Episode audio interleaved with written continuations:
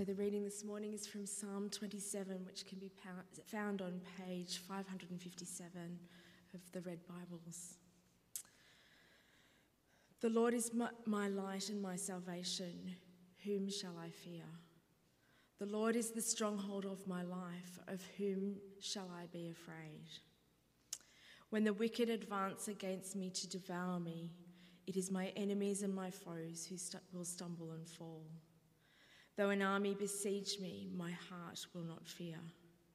Though war break out against me, even then I will be confident. The one thing I ask from the Lord, this only do I seek, that I may dwell in the house of the Lord all the days of my life, to gaze on the beauty of the Lord and to seek him in his temple. For in this day of trouble he will keep me safe in his dwelling. He will hide me in the shelter of his sacred tent and set me high upon a rock. Then my head will be exalted above the enemies who surround me. At his sacred tent I will sacrifice with shouts of joy. I will sing and make music to the Lord. Hear my voice when I call, Lord. Be merciful to me and answer me. My heart says of you, Seek his face. Your face, Lord, I will seek. Do not hide your face from me. Do not turn your servant away in anger. You have been my helper. Do not reject me or forsake me, God my Saviour. Though my father and mother forsake me, the Lord will receive me. Teach me your way, Lord. Lead me in a straight path because of my oppressors. Do not turn me over to the desires of my foes, for false witnesses rise up against me, spouting malicious accusations. I remain confident of this. I will see the goodness of the Lord in the land of the living. Wait for the Lord. Be strong and take heart, and wait for the Lord. This is the word of the Lord.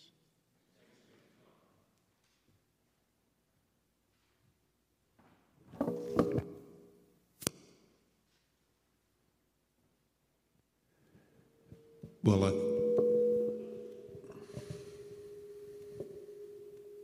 hello.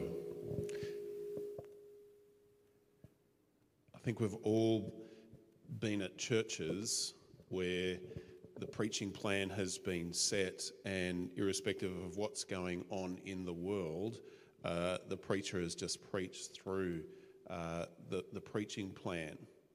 And um, I felt as though uh, what we were talking about in Joshua just uh, needed to be paused and take a moment to think about prayer and think about uh, how do we pray in uncertain times. Uh, don't worry, Peter is still going to be preaching in two weeks' time. Uh, so you'll still get to hear all the work that Peter has put into that. But I thought this morning I wanted to encourage us around our prayer. And uh, on Friday, uh, Friday, I went to a 24 7 prayer conference, uh, fitting in it around Synod. And at that conference, there's an expectation that God is doing a new thing in the world. And we looked at a, a reference in, in Haggai where their period of rebuilding the temple it says that the, the house of the Lord will be better than the previous house of the Lord. The sense that when we pray for what God is doing, rather than looking to the past and looking to relive the past, we become attuned with what God is doing, even if we don't fully understand it yet. And we can think about praying in times like this, and it's a challenging time. It's an uncertain time to be praying. And we can trust that God is going to do something in the future, but we just don't know what it is, and it's uncertain because even if we're trusting in good things in the future, we still don't quite know what they look like. So I don't want to depress you and I don't want to overinflate it, but but last week I preached a bit naively because I didn't watch the news in the morning. I didn't know what was going on with Hamas and Israel last week, but I do this week. And and this week we, we know of people whose businesses are in trouble, who, who have lost relatives, whose jobs are on the line. We, we know the, the conflicting world, even in Australia, where last night, uh, as I watched the news, there are Aboriginal people who are absolutely devastated and feel alienated in this country, and other Aboriginal people rejoicing at the outcome. We, we live in an uncertain time, so how do we pray in these uncertain times? But also, things could be going really well for you. That there are people who have new jobs and new opportunities. There are people who've just been engaged and are looking at starting their life together. There were, there were more than 250 students in our hall having a social night on Monday night, and we got to serve them coffee, and it was a great joy and delight to do that.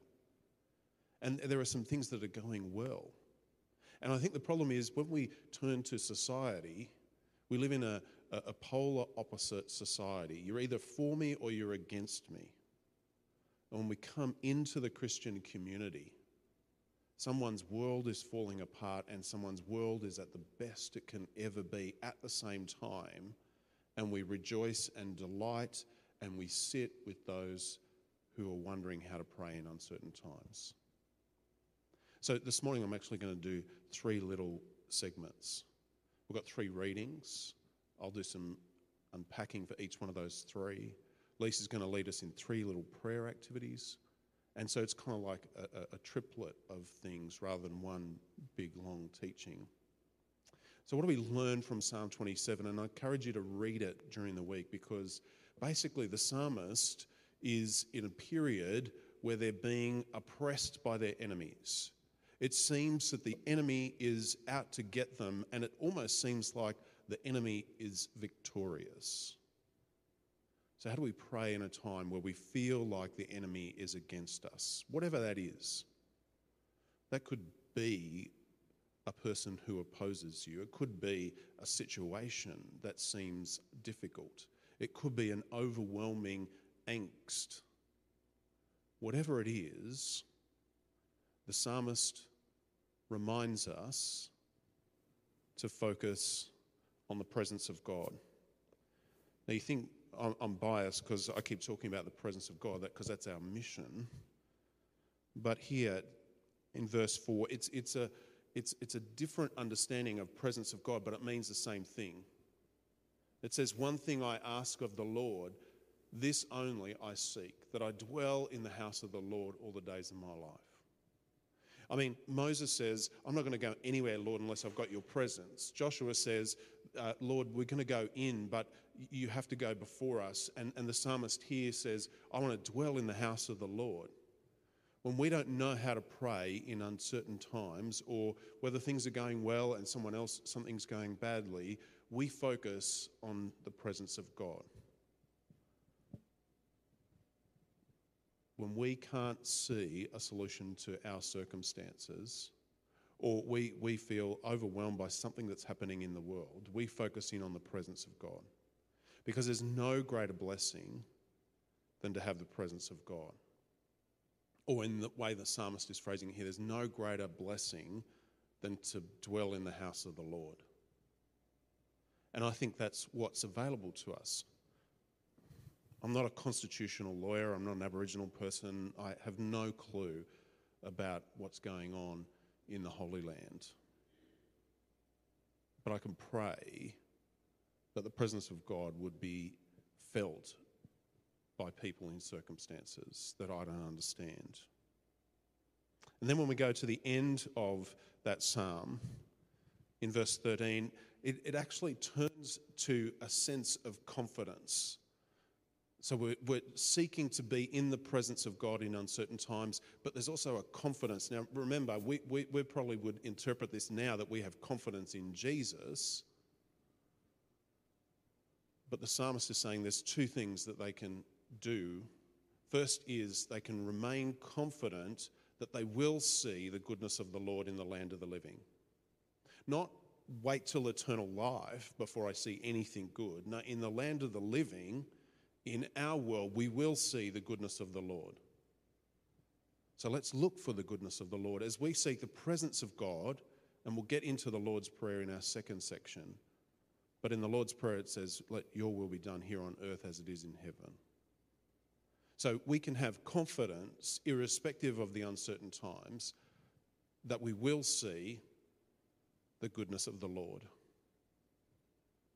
But I know some of you, you're kind of saying, yeah, Mark, but that, that seems like a long way away. I'm not seeing the goodness of the Lord in my life at the moment. So what do you do? We'll go to the next slide, verse 14. We just wait on the Lord.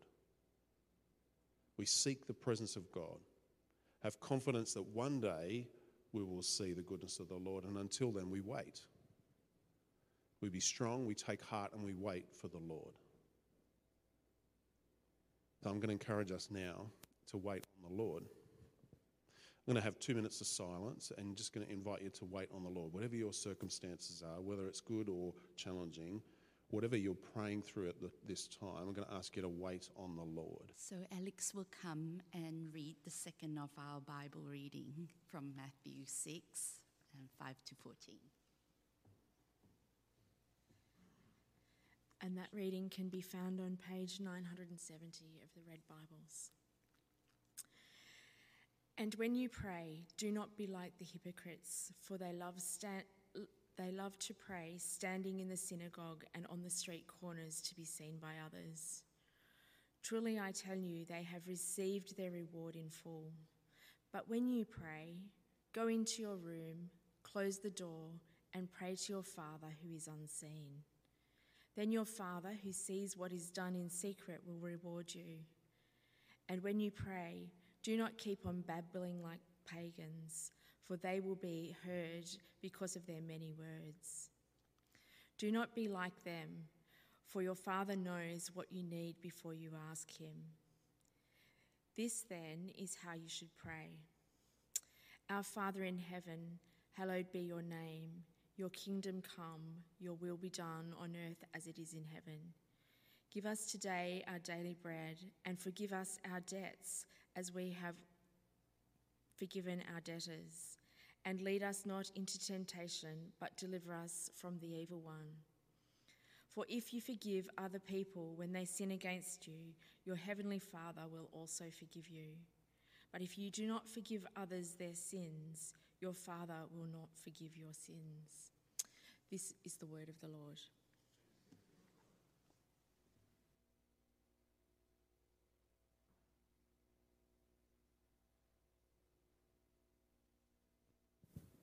We, were, we had a great opportunity yesterday to open our church and have uh, people come and, and have an opportunity to light a candle.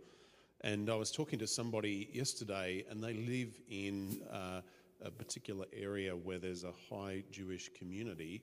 And um, they said that they felt as though they couldn't open their church for in case it was uh, seen as controversial or whether it would even be opened for attack there's a sense that we can sometimes uh, feel safe in our area, but we acknowledge that there are people who live in challenging areas. This week, as I was uh, thinking and preparing for this morning, I just had this image in my mind of someone sort of quite boldly standing on a street corner and praying, looking for accolades. How good am I? Look, I pray. Look, how good am I? I follow God.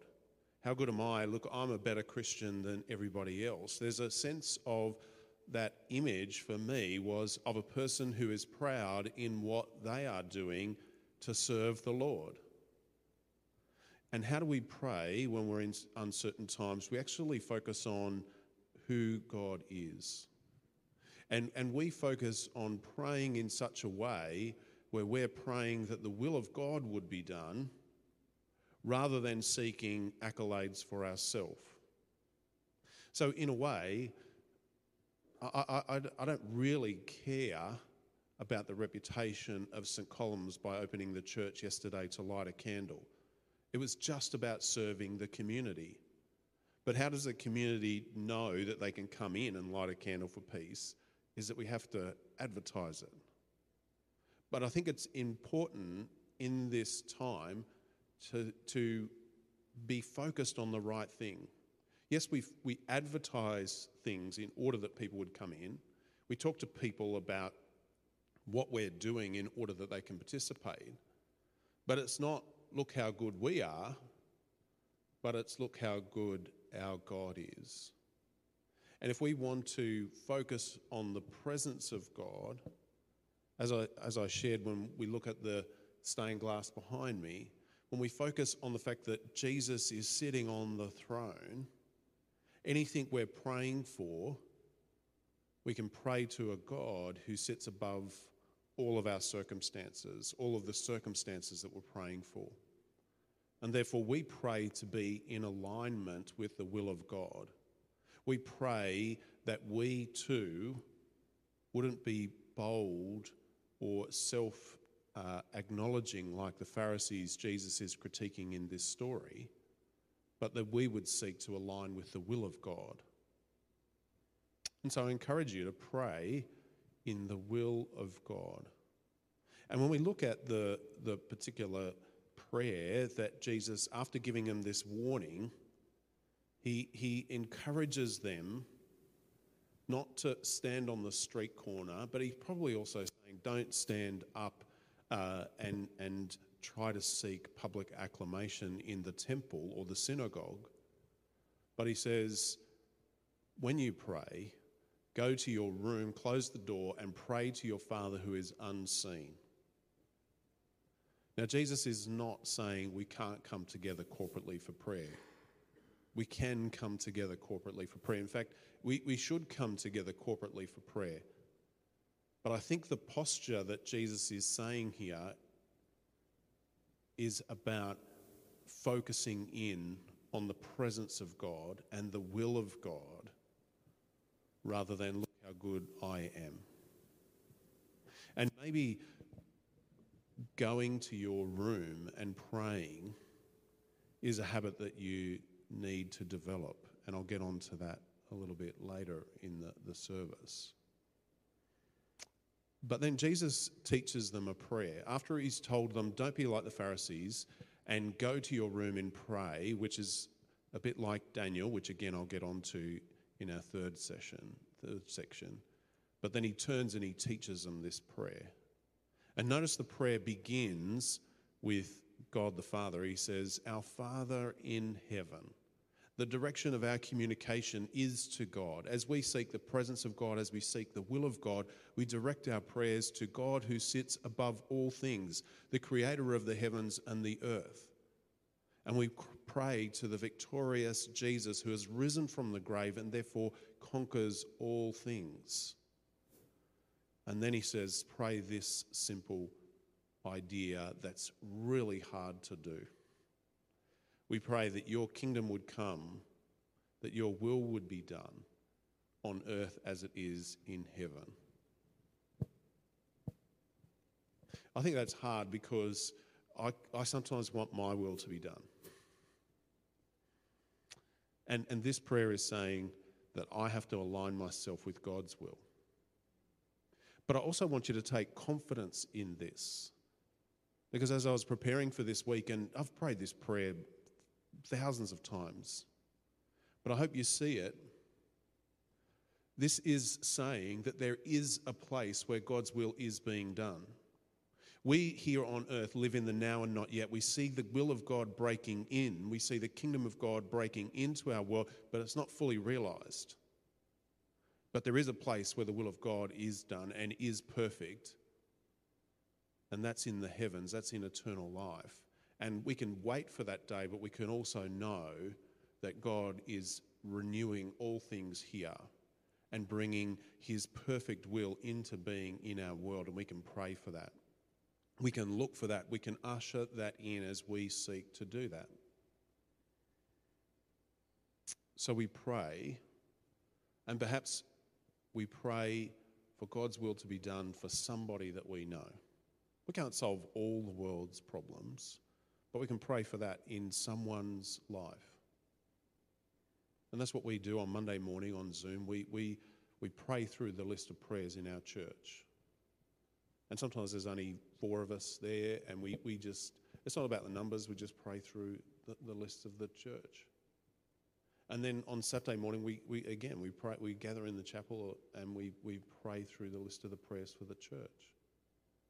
We're praying that God's will would be done and that God's will would make a way when we don't see a way. But hold on to the fact that there is a place where the will of God is being done. And so we long for that day where there will be no more crying, there will be no more heartache, there will be no more pain, there will be no more suffering. And maybe for some of us, we have to wait till eternal life for that. But that will be our reward in eternity. And so, my encouragement is if you don't know how to pray in these times, then I think begin with this prayer that Jesus taught.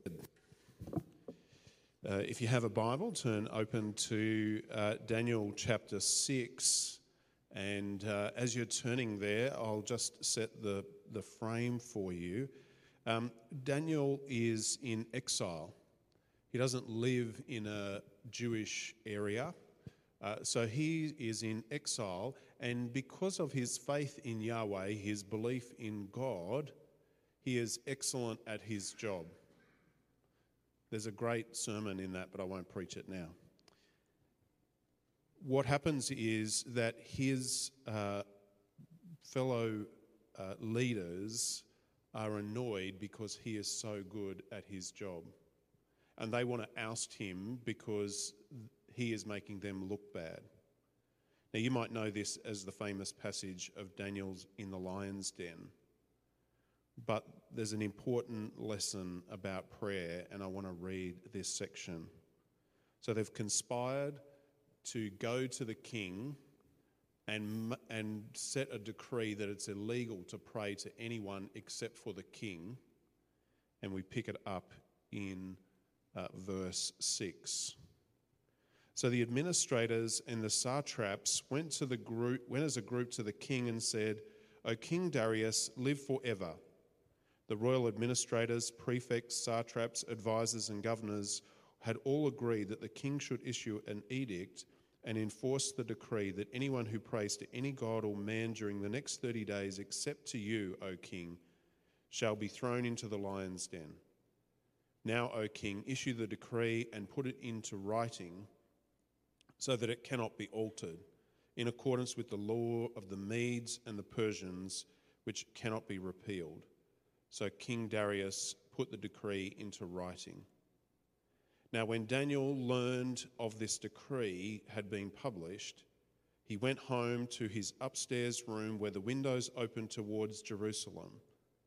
Three times a day he got down on his knees and prayed, giving thanks to his God, just as he had done before. And this is the word of the Lord. Thanks be to God. If you wanted to go to a gym, would you listen to somebody who went to the gym once every six weeks and ask them about fitness? Or would you find somebody who maybe goes to the gym on a regular basis and ask them about fitness? If you are selecting someone for an AFL football team or any other professional sport team, and they wanted to play every six weeks, would you ask them about that? Or would you want to find somebody who's out on the track, practicing every day, kicking the football, running the laps, doing their weights in the gym? You see, in, in the sporting world, it's so easy for us to see that somebody who does the daily grind is somebody that we can learn from. On Friday at this 24 7 prayer conference. And, and look, I think that the 24 7 idea is, is a great idea practically. How would we run a prayer room 24 7? It just seems too hard to do. But at the conference, someone said, When did it become normal that a Christian was somebody who went to church once a month? Why, why do we say that somebody is a regular attendee when, when they go to church once every four or six weeks? If we're looking to see how do we follow Jesus, we should be looking at people who follow Jesus daily. And, and in the Gospels, when Jesus is saying to somebody, he says, Take up your cross and follow me daily. When we're looking at how do we pray in uncertain times, I don't think we should be looking to somebody who prays when times get tough.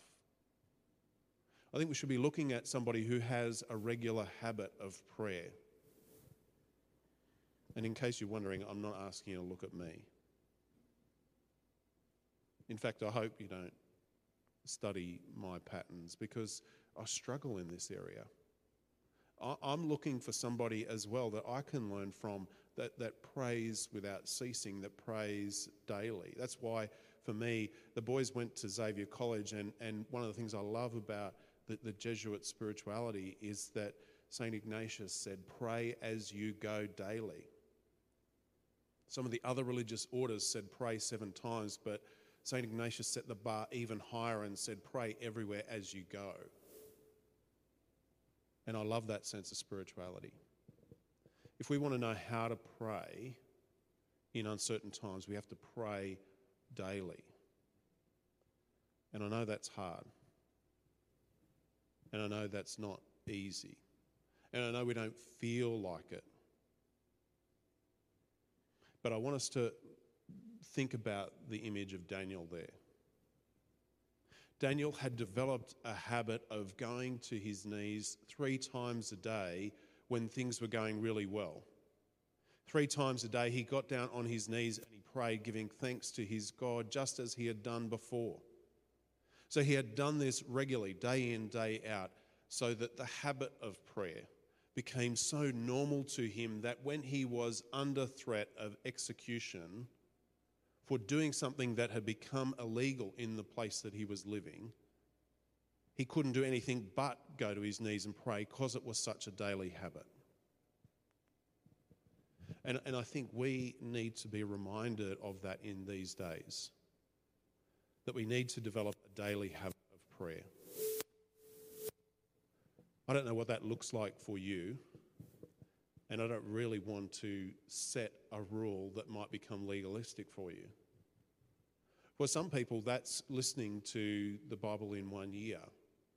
For some people, they, they also love an app like Lectio 365 because it's got a, a daily thing that they can pray when they don't know what to pray, and they listen to it. But for some people who are addicted to their phones, like doing the Bible in one year or the Lectio 365 is a disaster because it just puts you back on your phone. And maybe you just need to open up a journal and just start writing out your prayers. Whatever it is for you, I encourage you develop a habit of prayer.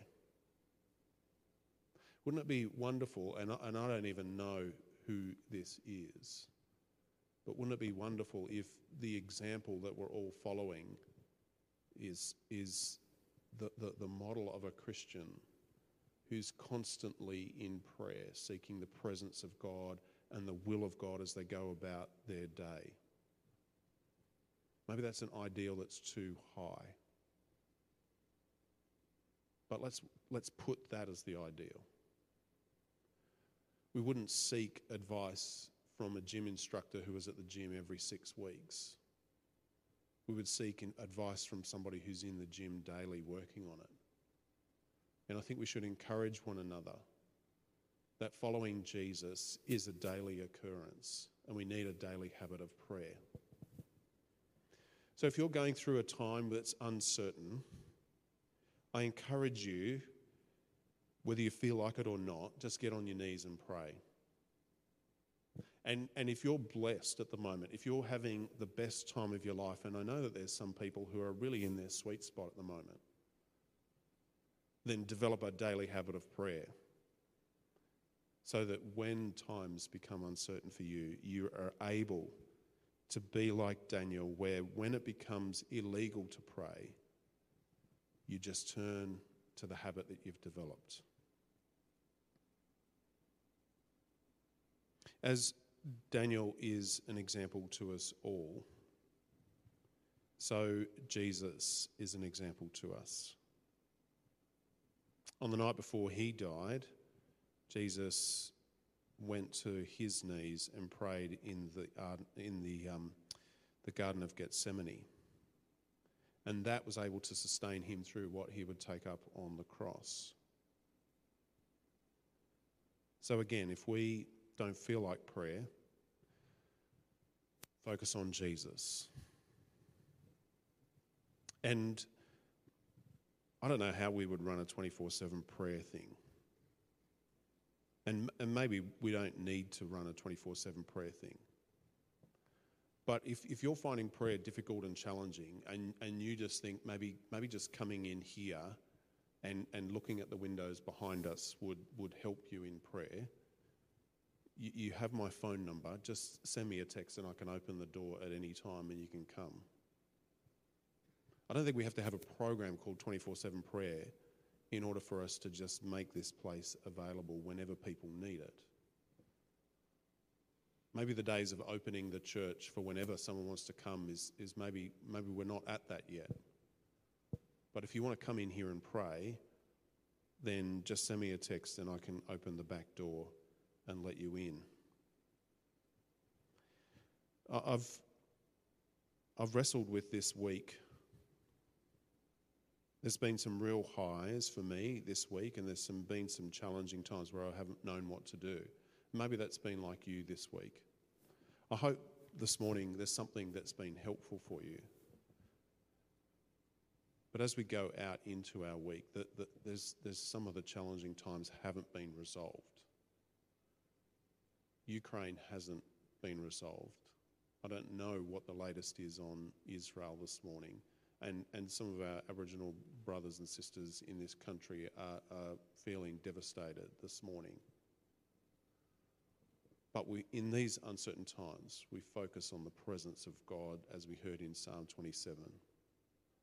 As we heard in the Lord's Prayer in Matthew 6, we focus in on the will of God. As we learnt from Daniel, we come to prayer daily because that's our habit when we follow Jesus.